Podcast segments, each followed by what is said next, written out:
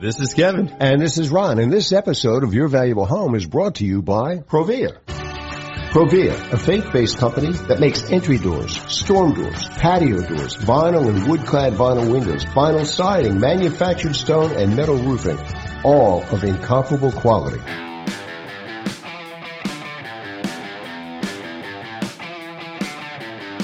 Welcome to Your Valuable Home, the weekly podcast for listeners who believe that residential real estate is the way to build wealth. Hi, I'm Kevin Kennedy, a working contractor and host of Your Valuable Home. Your Valuable Home is for homeowners and investors alike who want to acquire and improve real estate based upon educated decisions. And I'm Ron Melk, Your Valuable Home producer and co host. Our weekly one hour podcast is not about doing it yourself, it's about hiring the right contractor to do the right job at the right price. And it's not about flipping, it's about buying and holding to build wealth. Homeowners and investors strive to create wealth and financial freedom with real estate and avoid costly home improvement mistakes, your valuable home is for you. The Project Replay made redoing our kitchen and bath trouble free.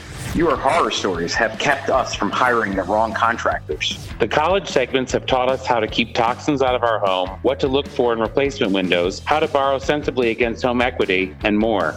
College teaches investors like me how to freshen up my rentals without spending a fortune. Their suggestions are great for ROI. It's time for Your Valuable Home. What do we got today in terms of a replay? What's going on? I'm just trying to get, make our listeners feel comfortable when they hire a painting contractor. And there's just so many questions out there that are always asking me why do painters cost so much? Why are painters so cheap? Why I could ask you the same question. Why do painters cost so much? Let's just talk about your house. Now, your house, we're going to paint your family room. Two stories, probably well, about. I can tell you how much I paid for it. This is 20. Oh, this is going to do us good. Ago, 22 years, years ago. ago.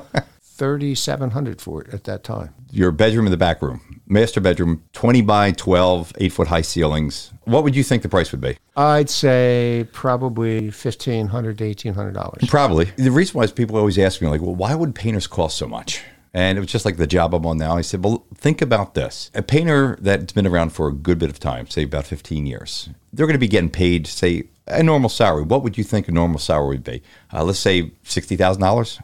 So let's amortize that per day. What if the guy works for a company? No, he does the work himself. Does owning the work company. himself? Uh, you know, owns the company. I know I'd say it's got to be more than that. Right.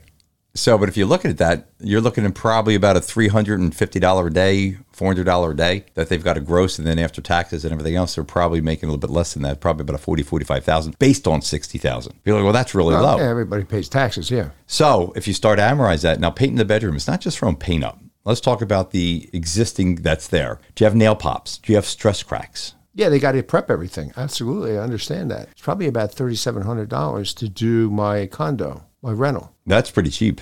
Was it prep Well, that goes back a little bit, about thirty-seven hundred, and then the cabinets were extra because I hadn't paid the cabinets. I haven't paid the cabinets, Yeah, right? yeah. So what we're trying to do is because a lot of people want to say, "Hey, how do I break this estimate down?" Now the key is to prep with all the painting. If you don't do the prep right and it's not included in that estimate, you're not going to get a great estimate. You're going to have a low estimate. It's going to be a great price you're going to love, but you're not going to love the end result. And that's what I'm finding more and more today. Is people are complaining about painters today that are too expensive, but they do a great job, or you get the real cheap one. But you got that middle grounds now. The middle grounds are people saying, hey, why are painters so expensive? I want to pay them, but I don't want to overpay, but I want a great job. So I said, well, where's that middle you want to meet at? And that's what we try to come up with is painters today, there's a dime a dozen. It's like contractors. Everybody thinks they're a great contractor, but they're really not because of the product that they're giving the homeowners. Now, I, as a contractor, see a lot of it that's going on, and it's definitely below par.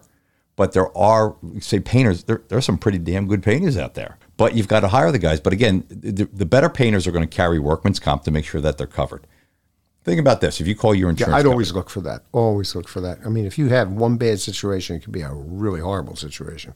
Right. Workers' comp. Now think about this, and I always tell people, listen, the, the best thing to do is you have that two-story foyer that you're talking about in your family room. You have Right. a painter going up a 12-foot step ladder, and he's prepping the ceiling. Without workers' comp, forget that. Uh-huh. It's either workers' comp or a parachute. so, so either way, it's going to cost you in the long run. Workman's comp's not cheap. For our listeners, I'm telling you, as being a business owner, it's not cheap. It's one of my most expensive things I have is the workman's comp. So having a workman's comp, they've got to incorporate that into the price that they're giving Right, you. sure, of course. So eating that cost is something that they're going to have to do. I mean, thank God nothing happens to you, and you know we never had a claim either. But I just want to make sure that we're protected. But having a workman's comp also raises the cost up. And it's just part of being a business, having a right company well, do the job. you know, I guess today I'm a guy who's really on it, on top of it and wants to make sure he's maximizing his salary. Probably is charging extra for gas too. It's not in the estimate, but it's probably the, the estimates are probably higher because of it, right? Absolutely.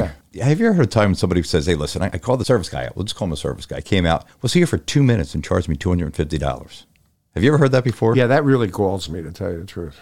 It's it's not there for two minutes. First of all, he's got to drive out. He's got to get the truck loaded. Then he's going to have to drive out there. That all costs time and money. And then after the serve's done, then they got to bring that truck back. That's all incorporated that people don't understand. Then we look at the insurance. So it's not just workman's comp; it's general liability, insurance for cars. That has gone through the roof because with my trucks, I I, never had a claim on my vehicles, and I'm like, well, why is it so much money? That's also incorporated into the cost. Now you got guys right there that have a beat up old truck. Cost is going to be minimal, but you still need to look for when you're, You're breaking. paying for the new, his new transmission in his truck then too, right? That could be, but it's bottom line is you got to get the best result for the best. right. So how do you do that? Like, what would you look for in a painting contract? What, what would be the question Well, ask? I can tell you exactly what I look for. When I hired the guy to do my place in Doylestown, it was a two bedroom, one and a half bath condo, not huge. And the way I got him, there was this one painter who'd been doing a lot of work where I live. And I talked to a couple of people and I figured if he's doing a lot of work there and nobody's complaining about him, he's my guy. Right? That's how I got him. Referral. That's and he did have workers' comp too. Oh, that's a no brainer there. Yeah. And if you give you the good price on top of that, how many times you heard, listen, don't go with the cheapest, don't go with the most expensive, go with somebody in the middle. Over the last probably two years, I've been the cheapest pricing of every one of the estimates that I gave. So you're telling me I'm not going to do the job? Who's better than us in the area? Are you going to get a Maximo coming over there or John Cusack who just uh, uh, doesn't speak too well of English that are, I'm competing against? Well, they're going to charge eight bucks an hour and I'm still cheaper than them?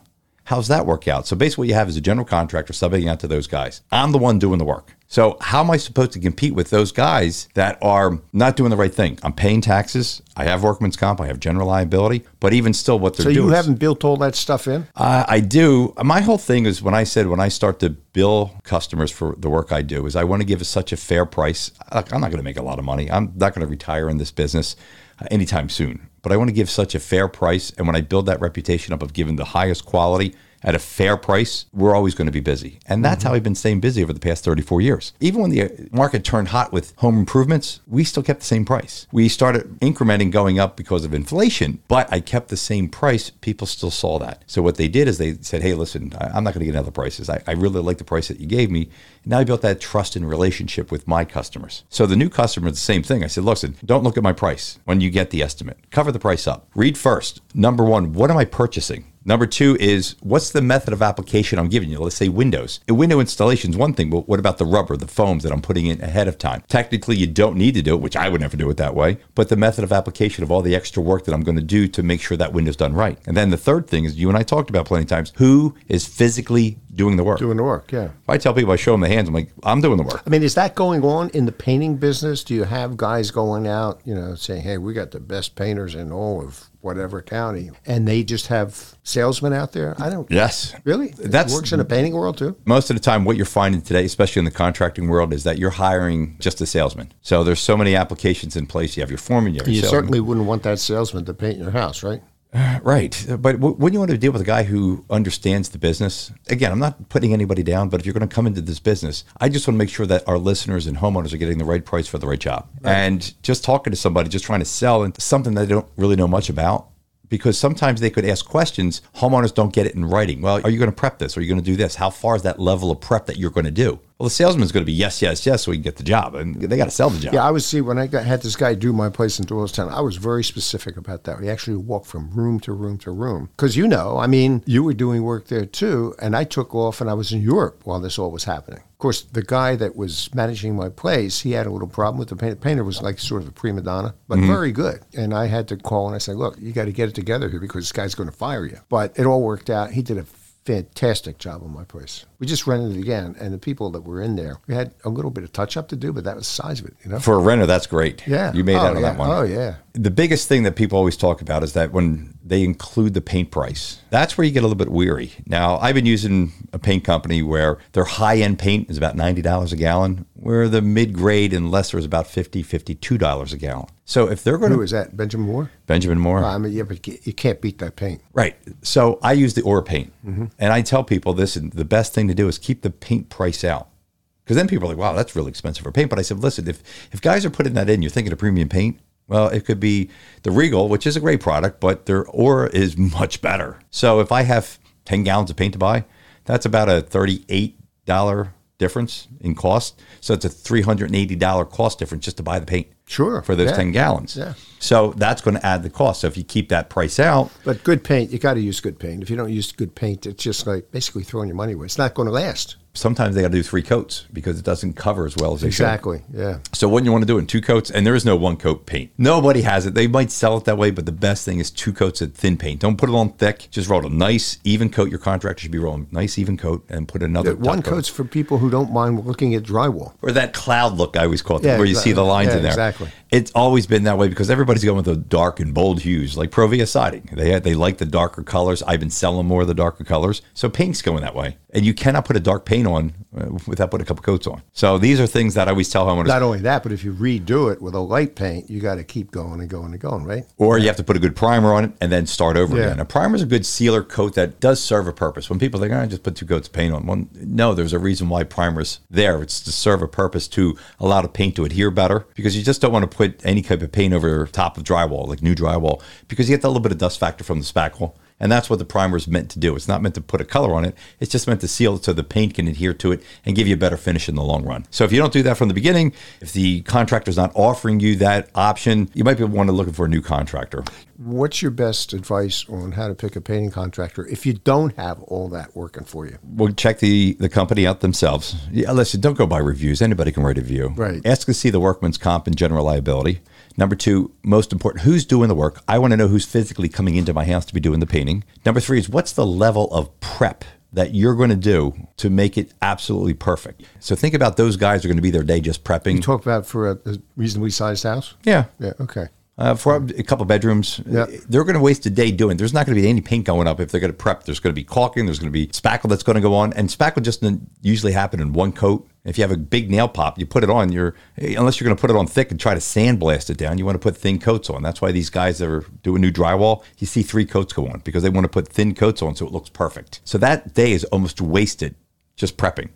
And then if you look at that and you understand that they're going to give you a great prep job with it, So he's got a day into the job before he starts stroke one the. Correct. Okay. And that's going to add to the cost when you get that. So it's just a few things that I would highly recommend. Do those steps, check into it, and you're going to find the right contractor to do the right job. All right, we just did a really good story on painting and a lot of good advice in that story. And now we've got a bad story about painting, right? The good and the bad. Yeah, this is somebody who um, hired a guy. Price, price, price. Everybody talks about price, price, price. So they got, they hired a guy who gave him a great price, and he said he can paint all the upstairs in one day. I don't know how you do that. Well, I'm going to post the picture on social media. They actually sent a video, but I said I don't want the person to be in the video, the contractor in the video. If I'm going to be painting your house, why don't you walk me through it? And I'm going to go to your bedroom. What's the first thing I would do before I even start painting or prepping or doing any type of work? What would you think I would do? Cover everything up. Okay. Uh, which he did not. Ta-da! So they have speckled furniture now. Yeah, I called it the dry fall. Oh, my Yeah, well, dry fall paint was years ago in commercial buildings when they used to spray the top of these commercial buildings, and it was such a high ceiling when the paint would drop that was uh, still wet. It's probably what they do with development houses, right? Before anything's in there, Yeah. just go in there and the primer. You can spray it. It's Yeah. dry, it just dries as it drops. Right. The reason why he it stayed that way is because when you roll paint, the paint roller should be applied. You don't want to squeeze it hard or push it against the wall. It just lightly strokes up and down, up and down. Look, yeah, because you're going to get those ridges in the. right. that's one of them you're going to get, right, but you're also going to get a lot of spray. When you have a cheaper paint, it sprays a lot more. And the video I was looking at, I tell you, I've never seen somebody, it looked like it was sped up three times over. The, the speed that this guy was painting the walls, you could see the spray all over, but as she was taking the video of the guy doing it, she's panned down onto the carpet that she had, and it was a lighter color carpet. Well, now it's pretty much white because of the overspray. So she threw him off the job the first day uh, because there was paint everywhere. It was all over the furniture. It was everywhere. And I said, listen, if that's starting to dry, I don't know how you're going to get all the paint up. It looked like white speckles everywhere. Oh wow. So I don't. I, I Yeah, how did they? That's impossible. pretty much. Yeah. Yeah, pretty much. I mean, you get a few drops You off can't if you get. paint remover on your furniture, right? no. You're going to have bare furniture. Uh, it was everywhere. Oh, my Yeah, it was everywhere. This I, I, when I'm telling you fast, I've never seen anybody roll something. I thought it was a joke at the beginning, just watching him. That's a shame. but That it was really rolling. Probably destroyed thousands of dollars worth of furniture, right? Yeah, I told her you're going to have to contact your insurance company. Either they're going to have to go after the insurance because she's like, I don't know if the guy's got insurance. I'm like, well, that's what you should have. That was a no-no from the get-go. Every contractor, say, I, I'm going to say the state of Pennsylvania, we have to be licensed in the state, which is a HICPA license, which really doesn't do anything. It's a moneymaker for the state, but at least it gives an avenue if we're licensed. So if a lawsuit does happen, now we know where they're at because it's got to be a physical address to track go down. after them. Yeah. mhm. But you, you as being the contractor, should provide the homeowner a proof of insurance, updated insurance. And I wouldn't get it from the contractor. I would say, hey, listen, give me your insurance agent. Have him send it to me so I can check with the insurance vendor. Is that to make sure it's a policy that's still paid for and Right. because you could do a, a year policy, pay six months, and let the last six months elapse. Exactly. That's the way insurance works. Uh, yeah, Yeah. It's a binder. They're they're still going to show you a live binder, but the policy's not going to be in place. Right. You, the homeowner, do have to check certain things out. Just because somebody gives you a policy, it doesn't mean that it's technically there. So what I do is I have my insurance agent send it over to you, and then you can check it anytime to make sure that I'm still insured and how far it's paid up till. So those are very important things because this guy had no insurance. So now the homeowner had to go to their insurance, and now they had to put a lawsuit in. So I don't know what happened with the lawsuit. I don't know what's going on with that. I, I told her to get back to me to keep me posted. And so one of the best stories that I have ever heard, the horror stories. Do you remember when we were talking about it years ago when we were broadcasting? It was a little powder room, or it was a little back room, a little sewing room area, and the bathroom above had a leak. Mm-hmm. And the leak created a stain in the ceiling, which you need to put Kilz and put a couple coats on and then repaint it. She said, I hired a guy to come out and fix it because the plumbing was done. It was fixed already. And I said, Yeah.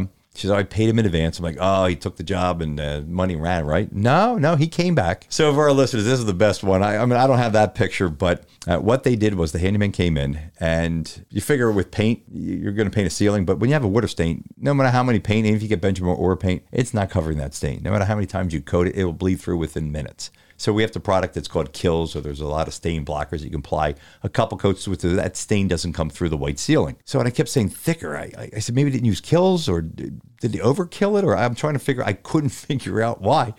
So she said after about a week, my husband and uh, I were in the room, and she it was her little sewing circle room, and it was she did arts and crafts in there. And the husband said, "Hey, honey, uh, where's the Scotch tape?" There was none. And then that next day, you remember the Scotch tape just fell off. So what this handyman This is, did? this is classic.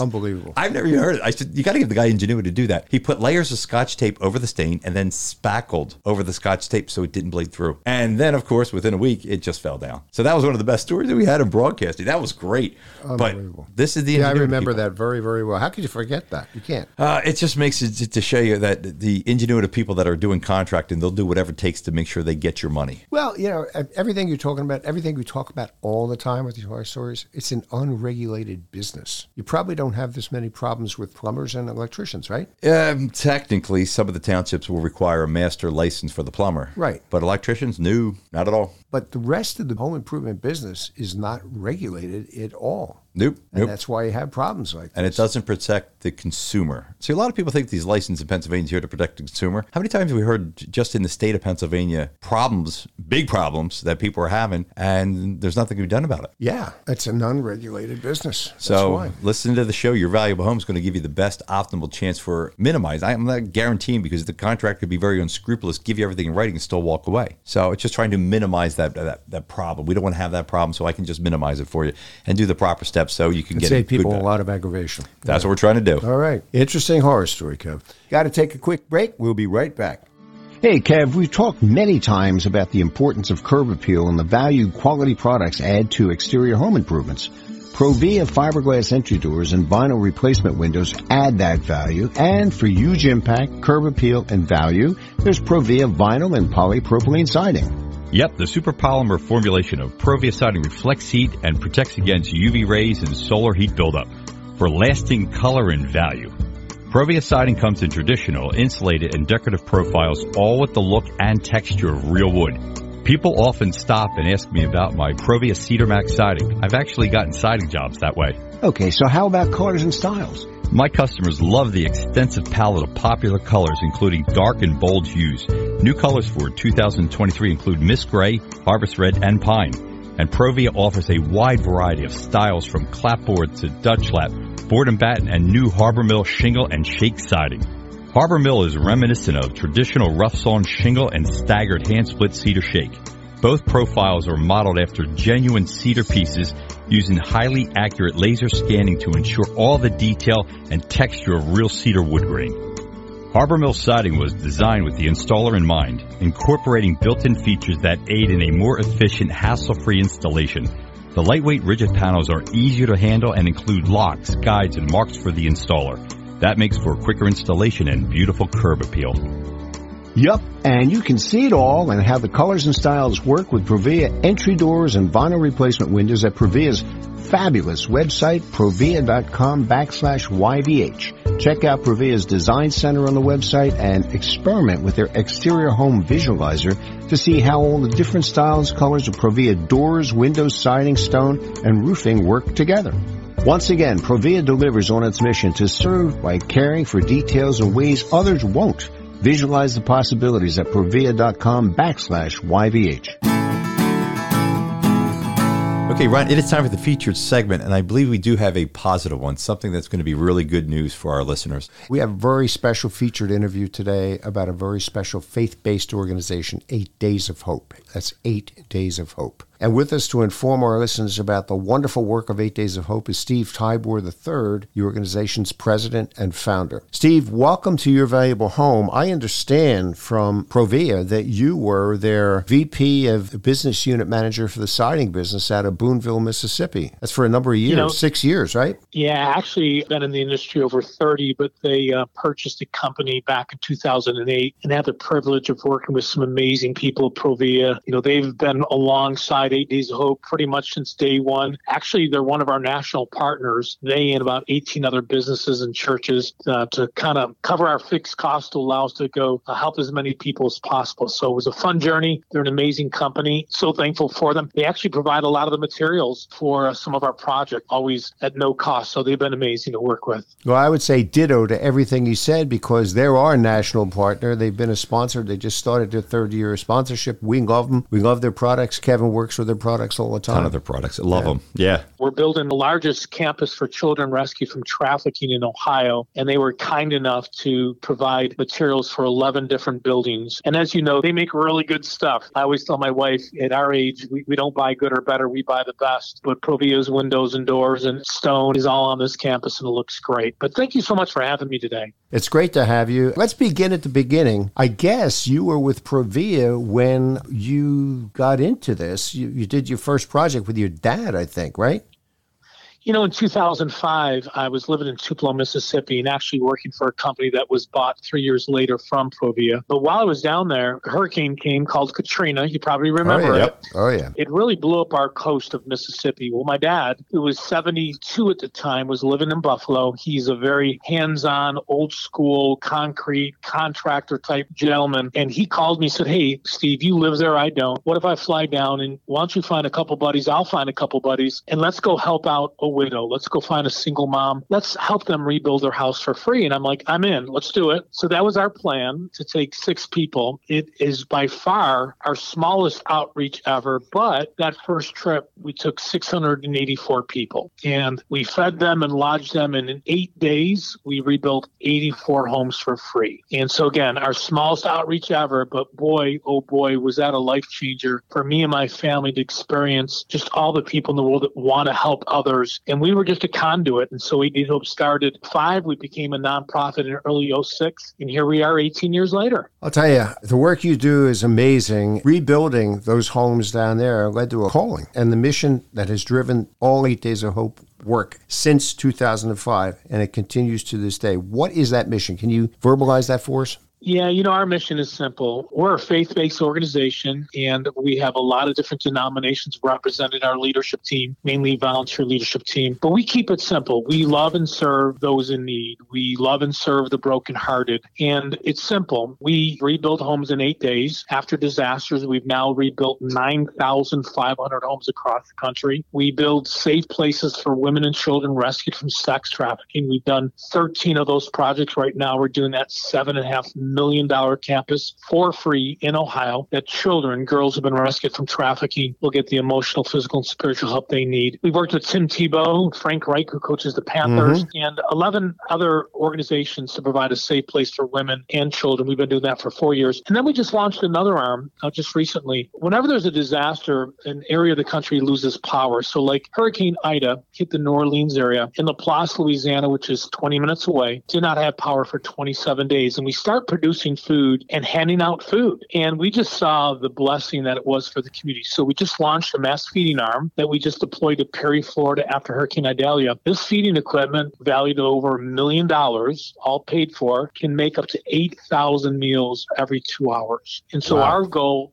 if it's a hot sandwich or a piece of meat, a turkey, right, and, potatoes, or we're doing chainsaw work on your house because you had a tree fall on it, or we're rebuilding a home for you for free because you didn't live in a flood zone like Hurricane Harvey and your house flooded. And so we've led 60,000 volunteers across the country, four arms of the ministry. And the crazy thing is, the majority of our people are volunteers. And so God's blessed us with $7 million of equipment. We go whenever the door opens. We're usually there the next day. And it's been a wild, wild journey the last 18 years. So all your donors combined, they are funding airfare, whatever, to get there, and all the transportation to get all your equipment to wherever it has to be, too, right? Yeah. So so how it works is pretty simple. We provide skilled volunteers and less skilled volunteers, and we rebuild homes for free. Our volunteers, we don't charge them to go with us. We provide a free place for them to sleep. We feed them every day, but all they have to do is get to the airport. We pick them to the airport. They do their own transportation, but we provide everything else: the materials. We pull the permits. We work with the local inspectors. We provide a place for people to sleep, to eat, to have a good time, give them a couple good looking t shirts. And again, every site we're at, and we've had as many as 808 homes being rebuilt at one time. And think about this if you're in construction, if you're remodeling your kitchen and you tear out your cabinets, there's always some challenges that are going to happen that throws you a curveball. Well, what if you put in 239 sets of kitchen cabinets in eight days in Houston after Harvey with volunteers? But that's what we did. And we're just so thankful that we get a chance to love and serve the brokenhearted and try to be a glimpse of hope to those feeling hopeless.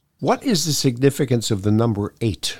You know, we're a faith based organization, and a lot of people that volunteer with us have never been to church, and that's cool too. We just want to be a conduit. But the number eight, our rebuilding trips are eight days long, and the number eight in the Bible means new beginnings. And so our first trip was eight days, and all of our rebuilding trips are eight days. Our rapid response trips, which is right after disaster, can be longer, but the significance of eight is bringing somebody some hope and a new beginning after a really, really tough situation. Okay. Yeah, and if you need hope, it's after a disaster like that. You know, mm. like hmm. happened in Maui, and we're going to talk about that in Fort Myers, Florida, in the South during Katrina. You need a lot of hope. You need people like you and the people who work with you to bring that hope to them. You do this all with volunteers. How many volunteers have you had in your, your short history now?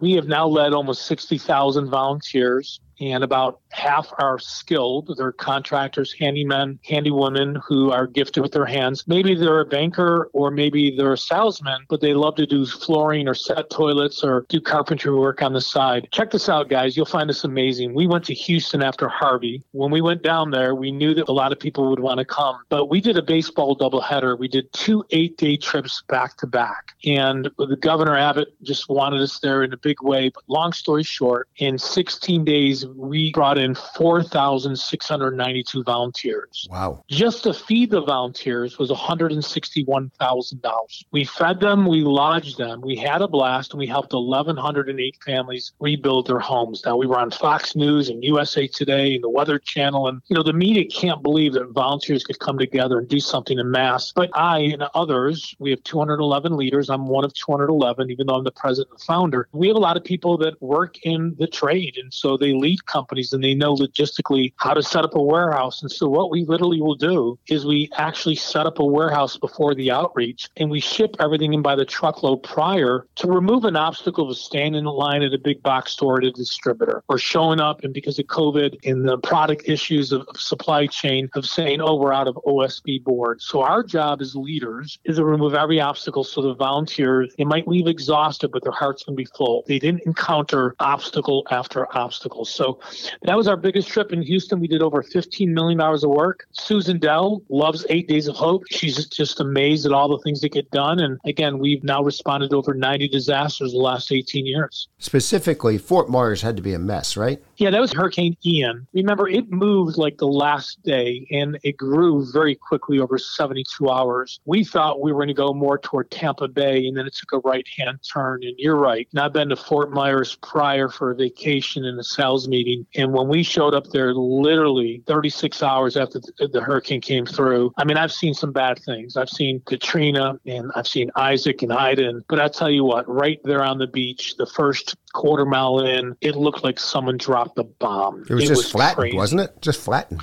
Well, it was everything from looking and seeing 10 boats piled up on top of each other, like, you know, someone with huge hands just kind of threw them all together in the corner. It was heartbreaking. You know, you couldn't get down the roads. There was no running, I mean, water, electricity. It was, it was so heartbreaking that, again, the storm hit a populated area like that that has a lot of great memories for families. But, you know, we deployed in a minute's notice. We were down there for five weeks, not typical eight days or two weeks or three weeks, and probably could have stayed longer, but our volunteer leaders, You know, needed a break. But we brought in millions of dollars of equipment. We have shower trailers, feeding trailers, we have laundry trailers. People don't remember when you have a flood like Hurricane Harvey in Houston or Hurricane Idalia down in Florida, now all of a sudden everything's gone. That means all the laundromats are gone. How do you wash your clothes? How do the emergency workers Right. that are trying to get power on? And so what we did is we said, hey, let's not complicate things. Let's love those people that are right here are being first responders. And so we actually have laundry trailers that come in and have 10 commercial washers and dryers. But the dignity of getting a hot meal and a clean, you know, set of clothes so you can start the long journey helps soften some of the hurt. But boy, it was crazy and we were glad that we were there. We hated that we had to be there for that reason. And then we came back this year and did a major rebuilding trip. And so we went to the Harlem Heights area, which is an area that was built originally for a lot of the uh, migrant workers, very small, close knit community. And we built 102 homes in eight days on that trip. So we have a big place in our heart for Fort Myers, Florida.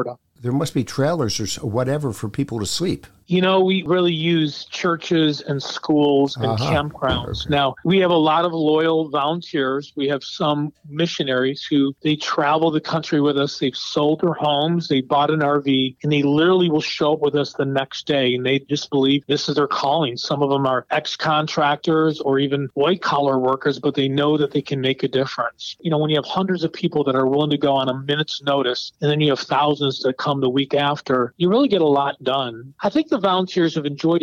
Oak. We're imperfect. I get it because I'm a part of it. But we have learned so much on how to lead thousands of volunteers at one time. And we're family friendly. You know, I'm a man of faith. And I tell people a lot the greatest sermon I ever heard is the one I saw. And I want my kids to see the same sermon. You know, we live in a divided country in divided times. But when people come together and set aside our differences, and there are differences, but we set them aside to love and serve the brokenhearted. People don't realize amazing things happen, not only to the families you're serving, but to you as you serve. And like I said earlier, you're going to leave exhausted if you serve with us. I promise you. But your heart's going to be full for months, remembering all the people you met and all the people you blessed. So, yeah, that's been so cool watching that develop. Well, talk about too, and this had to be a horrible situation. Talk about Lahaina. You know, I tell you, we've been up from coast to coast. We've been doing this for a long time, and probably Katrina is the one that just I keep running back to. But when you deal with a fire, there just brings a totally different element to the disaster. And then when you have a community, so people got to remember this: if your house burns down, it's tragic, it's heartbreaking, it's so humbling. But you go down the street, you go rent an apartment, you talk to your insurance company, and you come up with a plan, and you go to school and you go back to work. Well, what if the whole community is gone? What if your church is gone, your school's gone, your playground, the place that you kissed your wife for the first time or proposed, or your grandmother's house, or all these great memories? So it is way more than just buildings. And I think sometimes when it doesn't affect you and it doesn't affect me, we forget that. So it's the mental challenges, the mental anguish that people go through when they look around and they're like, well, what does the future hold? So to answer your question, we went to Maui very quickly. Now we decided to do something different. Instead of spending $100,000 and taking equipment over there and waiting weeks for your equipment to show up, we found four different churches, different denominations, and we found a nonprofit providing food and shelter and lodging and temporary lodging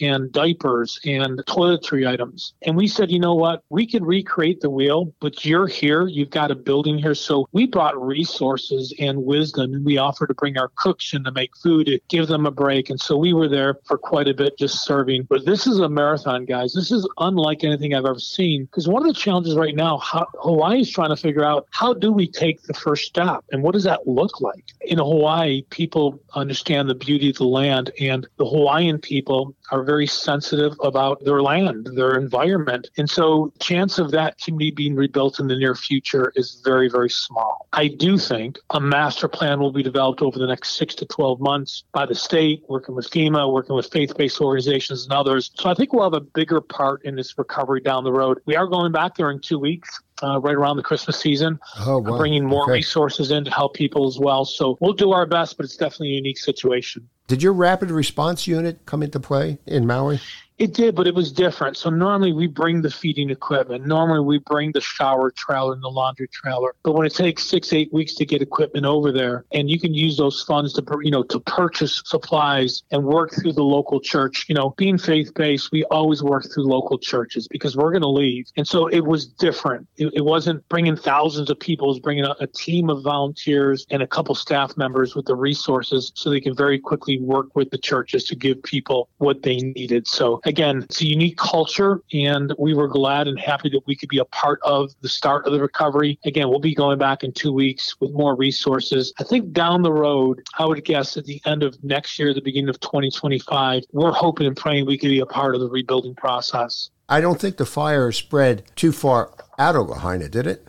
It did not, but you know, it's again like right now. One of the things that ministries like 8 Days of Hope do, we, we could do something called sifting, where you go to the people that own the home, own the property, and offer to sift their property. And all you're doing is you're actually going through all their ashes to try to find a half-burnt picture, or maybe a, Wow. a, a piece of jewelry, or something that would- they can hold on to. Because think about it, everything is gone. Unfortunately, the state is not ready to allow that to happen because of some environmental concerns. So, you know, it's been one thing after another. Our prayers are for the people in Hawaii that they can come up with a plan and we can be a part of it. Uh, we don't want to be the focus of it, but we would sure love to help them take another step forward. But it is going to be a long journey, there's no doubt. Your headquarters is in Tupelo, Mississippi. Don't you also have a couple satellite offices around the country? We do. We have a national headquarters and a training facility. So all of our volunteer leaders, if you're listening today and you're like, man, I want to get involved, go to our website, atshope.com or email us. But we'll train you on how to operate heavy equipment. You know, we have bobcats and bucket trucks and laundry trailers and shower trailers. You know, today as you and I record, I'm in New York. We're training 80 people to be a part of our mass feeding arm that we just launched a couple months ago. So our national headquarters is in Tupelo, Mississippi. We had a donor give us a very large building in Buffalo, New York, 100,000 square feet, and a donor support us in Cedar Rapids, Iowa. So we are in three different parts of the country with equipment in three different parts of the country, and we have been at three different parts of the country serving people in need at the same time. So logistically, that's a lot when you've got a feeding trailer in Florida, while you've got a rapid response trailer and a team up in Iowa, while you're building a safe house for children rescued from trafficking in Ohio. But that's where we really lean on our 60,000 volunteers and our 211 volunteer leaders. You expanded the reach of Eight Days of Hope from natural disasters to a human disaster, and that's human trafficking. Please fill our listeners in on the Safe House Ministry and Safe Harbor, Ohio.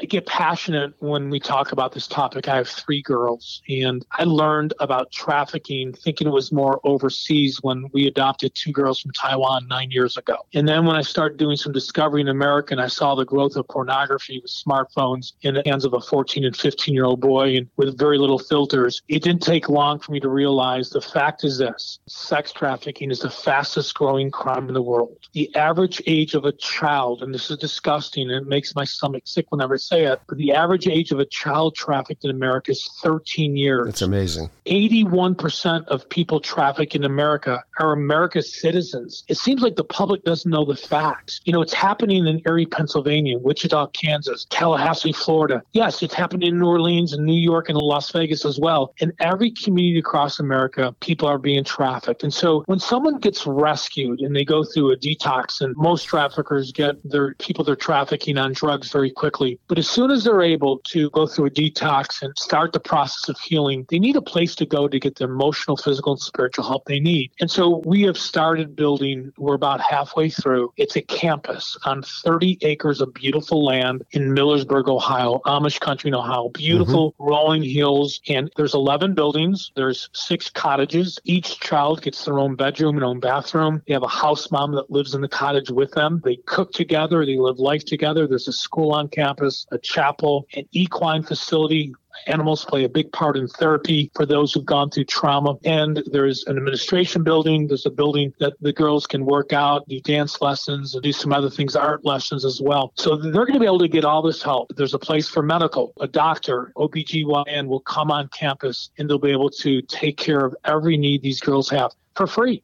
How do you get the girls that benefit from this? Do you have links into the authorities, the FBI, whatever? Do they tip you off about, you know, we found five girls and can you take them in? Yeah, it really happens in multiple ways. But bottom line right now, most states don't have a place when an adult woman gets rescued from trafficking and wants to turn her life around and be freed and try to get her identity back and that. There's no place for them to go. So we have now helped 13 ministries build a building or a campus for women and children rescued from trafficking. And so the referrals come from law enforcement, it comes from judges, it comes from foster home administrators who foster kid runs away and, you know, they've been passed from family family to family. And unfortunately, they trust the wrong person, they get trafficked. And some are runaways and some are groomed online using fake identities. So it really happens a lot of different ways. And so at this point, our goal is to build as many facilities needed in America. You know, there's 13,000 animal shelters, and that's not a bad thing in America. But there's only 600 bedrooms that a woman or child can shut the door and know that somebody's not going to come in looking for something in return. And a lot of those that exist right now are just temporary temporary housing. These facilities, these girls will be able to stay there for multiple years, go to school on campus, get the medical care, and start the healing process while these ministries also pour into the families. And so this is a seven and a half million dollar project. We're about halfway done. It will open up in the spring of 2024. And actually, you mentioned ProVia earlier in the show. This campus is about 30 miles from ProVia. We're so thankful for them and our other 18 national partners because they allow us to really do what we do. And we're so thankful.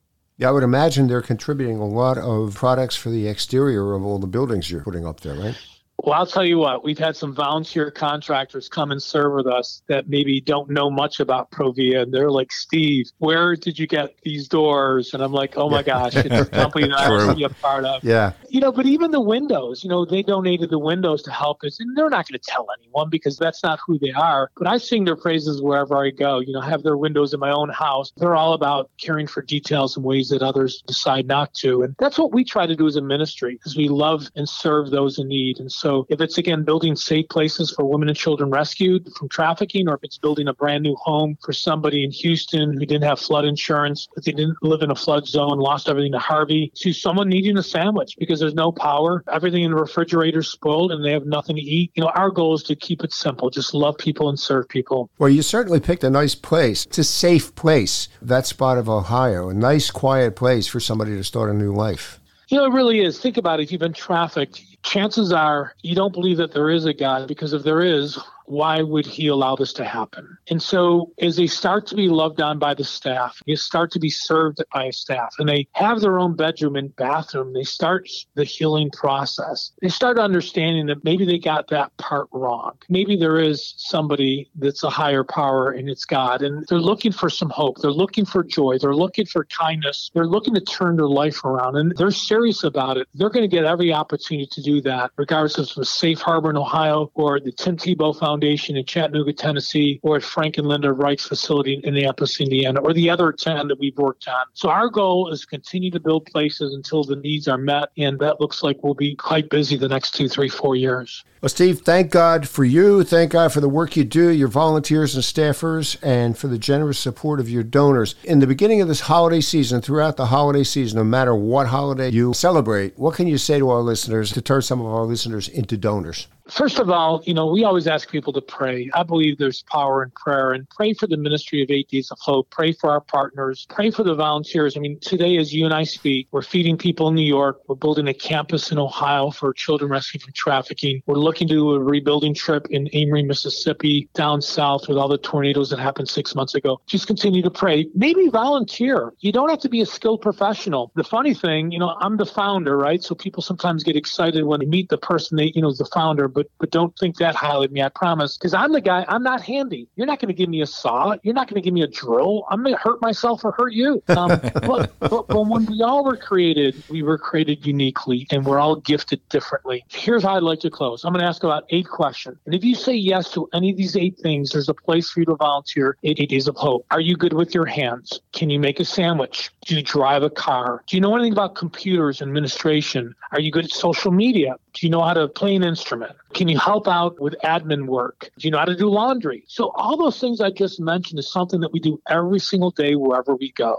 And so if you want to volunteer, go to our website, 8daysofhope.com, sign up for our email alerts. And whenever the door opens up for us to go serve somebody, we'll invite you. We're not going to blow up your email, but you know, there's 10, 15 times a year that a door opens up and we're needed in Maui or in Ohio or because of a hurricane. If you can make it, come join us. It's free. We provide food and lodging. And lastly is donate. You know, we're ECFA accredited. We have been around for 18 years. A lot of the Charity Watch organizations give us the highest marks. Our partners cover our fixed costs. So when you say, hey, I'm going to send $25 to Hawaii, all $25 is going to Hawaii. If you say, hey, I want to help out with that safe house. You know, I saw the movie Sound of Freedom and I want to do something about it. And you send $100, all $100 will be spent on Safe Harbor in Ohio. You can donate online at our website, 8dayshope.com. You can mail a check. That address is on the website. We also use Venmo and PayPal. But pray, volunteer, donate. There's something for everybody at Eight Days of Hope. Steve, thank you very much for sharing your story, the story of the organization with us. Steve Tybor, Eight Days of Hope. And if you want to do something that's going to make a difference this holiday season, donate or volunteer. Again, join us at Eight Days of Hope. Love to see you there. Remember the name ProVia, your single source for professional class, entry doors, storm doors, patio doors, vinyl and wood clad vinyl windows, vinyl siding, manufactured stone and metal roofing. Products made with latest technology and honest old world craftsmanship. The ProVia way. That's this week's podcast. If you want us to share your home improvement project or horror story, email me at kevin at yourvaluablehome.net. That's kevin at yourvaluablehome.net. And don't forget to tell your friends and family about Your Valuable Home, the weekly podcast that's all about building wealth in residential real estate and hiring the right contractor to do the right job at the right price.